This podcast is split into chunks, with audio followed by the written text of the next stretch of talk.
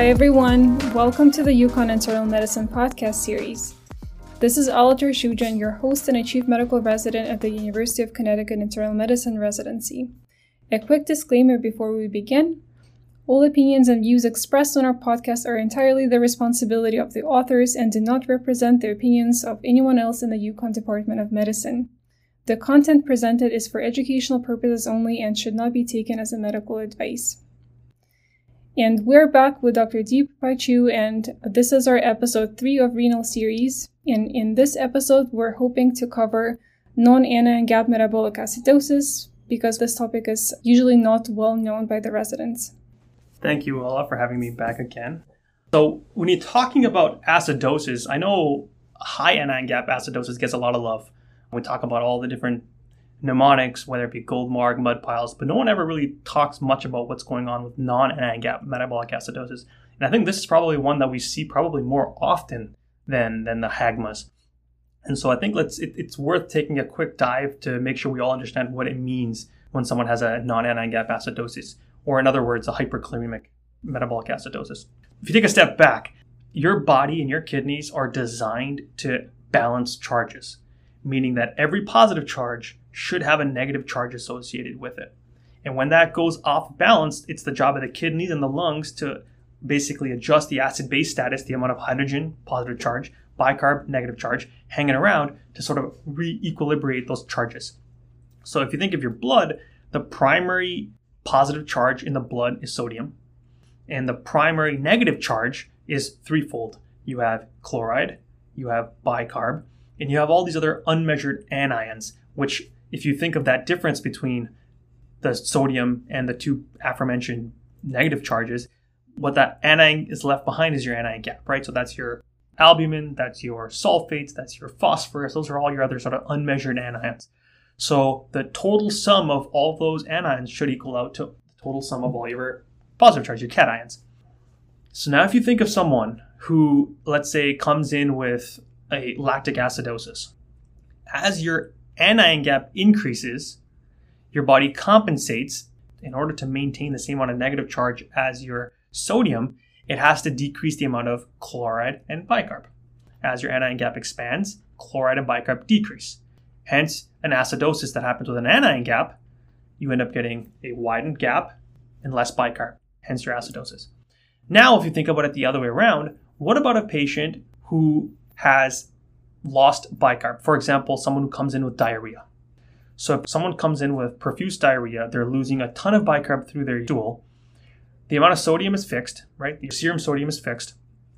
When you lose a ton of bicarb, in order to maintain that same amount of positive charge, the same amount of charge as the positive charge, do you think it's easier for you to increase the amount of chloride or to increase the amount of your anion gap?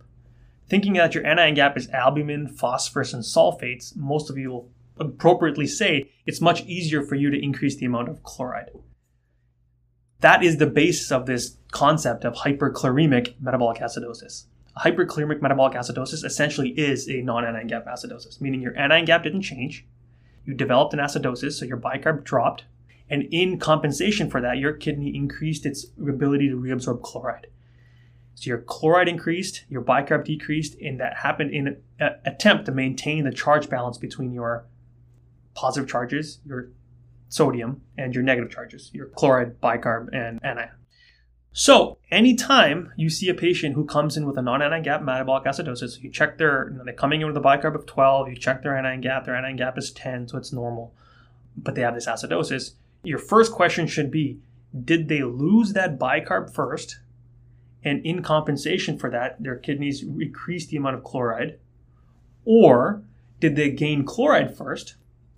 And in compensation for that, the kidneys started reabsorbing less bicarb. So that second scenario is actually probably a lot more common. So if you think about it, when do we give patients a ton, ton of chloride?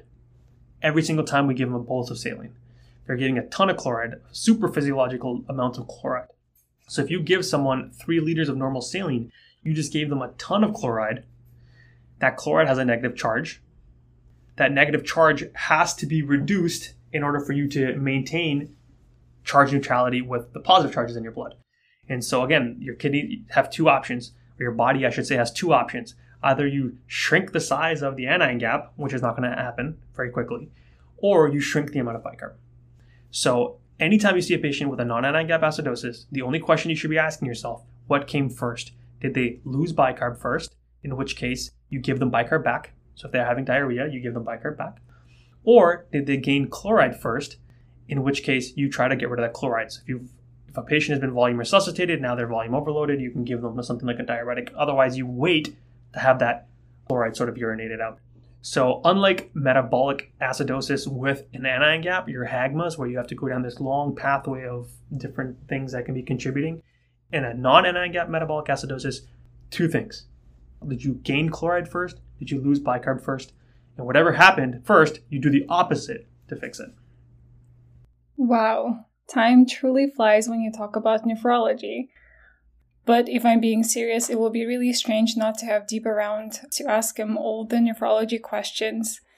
But we'll wish him all the best as he starts his new job in Massachusetts, and we're sure he's gonna do great things.